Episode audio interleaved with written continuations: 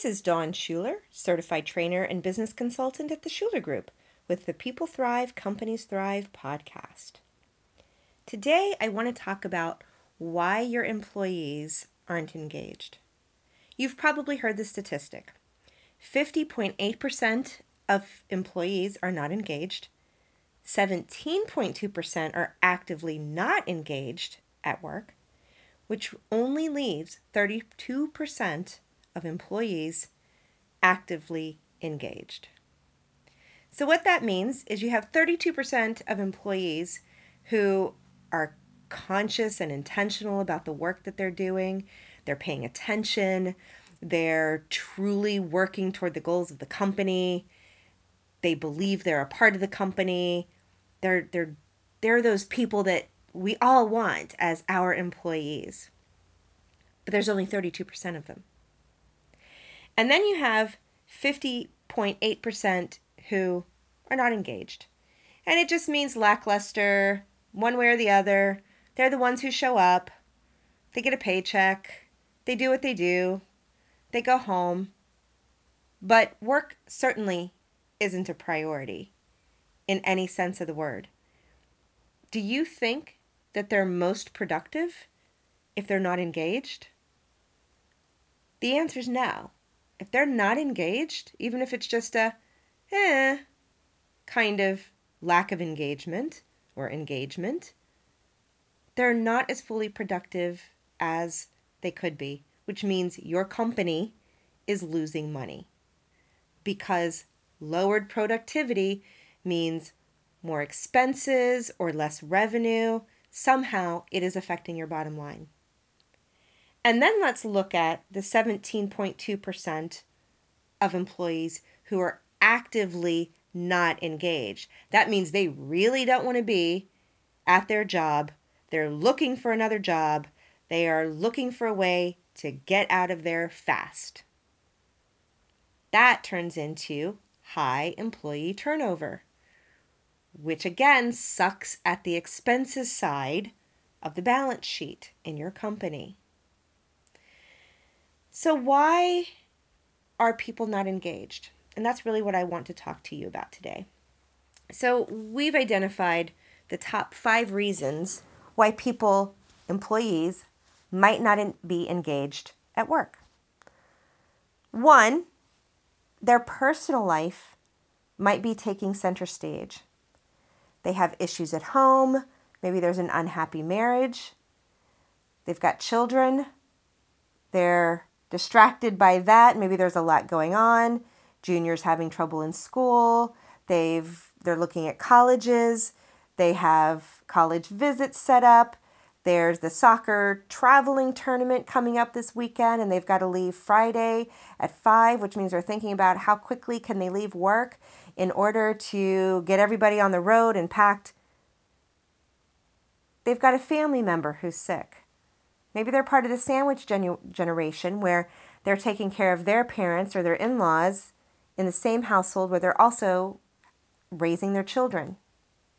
They've got a lot going on. So their personal life completely takes center stage. All those things are priorities. So that means that while they're at work, they're thinking about these other things. How can they manage it? How can they get Sally to the doctor? You know, oh, they just got a call from school. Sally is sick again. All of these things are taking up time, which is distracting them, pulling their attention away. They're not focused in meetings. They're maybe making phone calls to the doctor's office or making arrangements, whatever, so that they can take care of their personal life because that's their priority. Second reason why employees might not be engaged they don't have a really clear idea about how their role fits into the company. They know what their job description is, but they don't really understand how that's an important cog in the wheel of the company. They do what they do. They do it because they're supposed to, they're told to, they're told they have to get this report done every month, but they don't understand why that's important. A third reason actually not the right person in the right seat.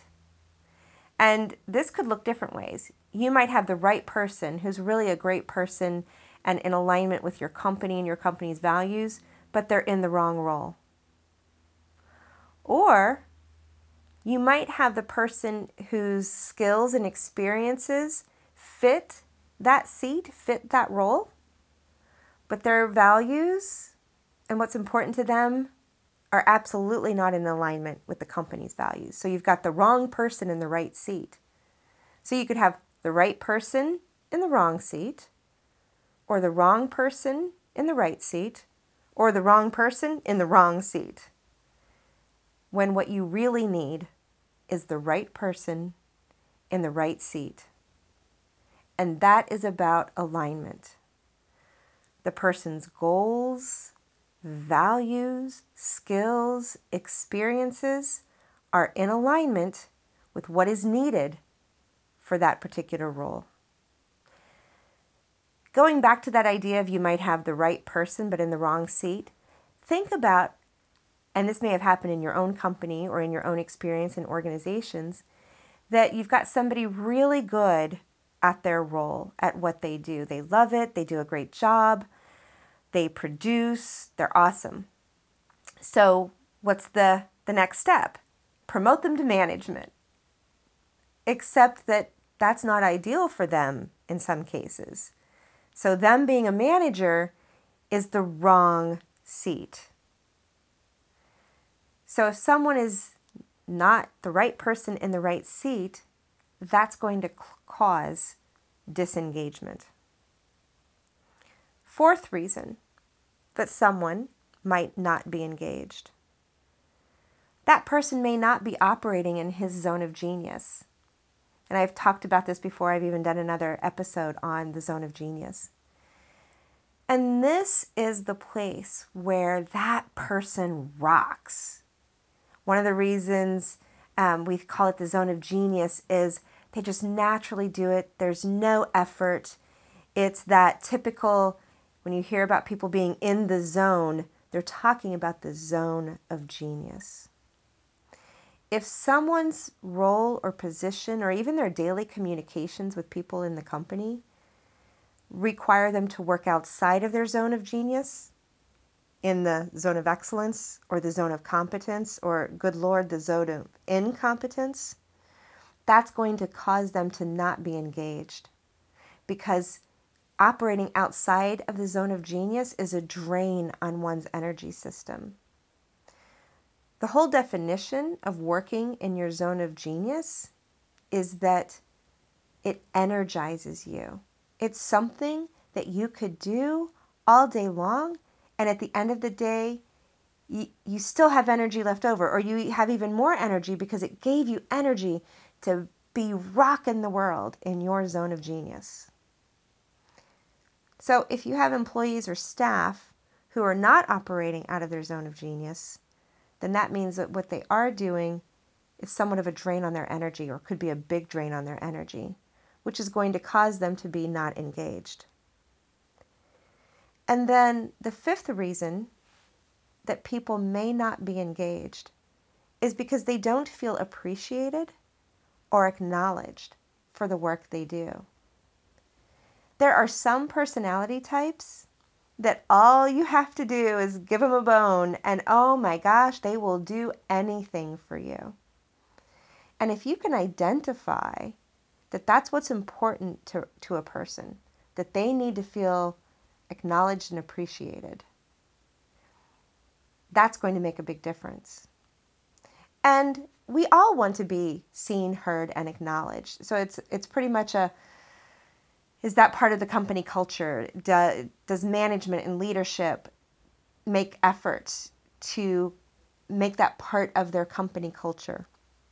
Because if someone could be doing a great job, maybe their salary even reflects the great job, but if they're not getting those kudos, even privately from a manager or the team lead, the boss, the CEO, they could quickly become disengaged and maybe actively not engaged because they don't feel appreciated.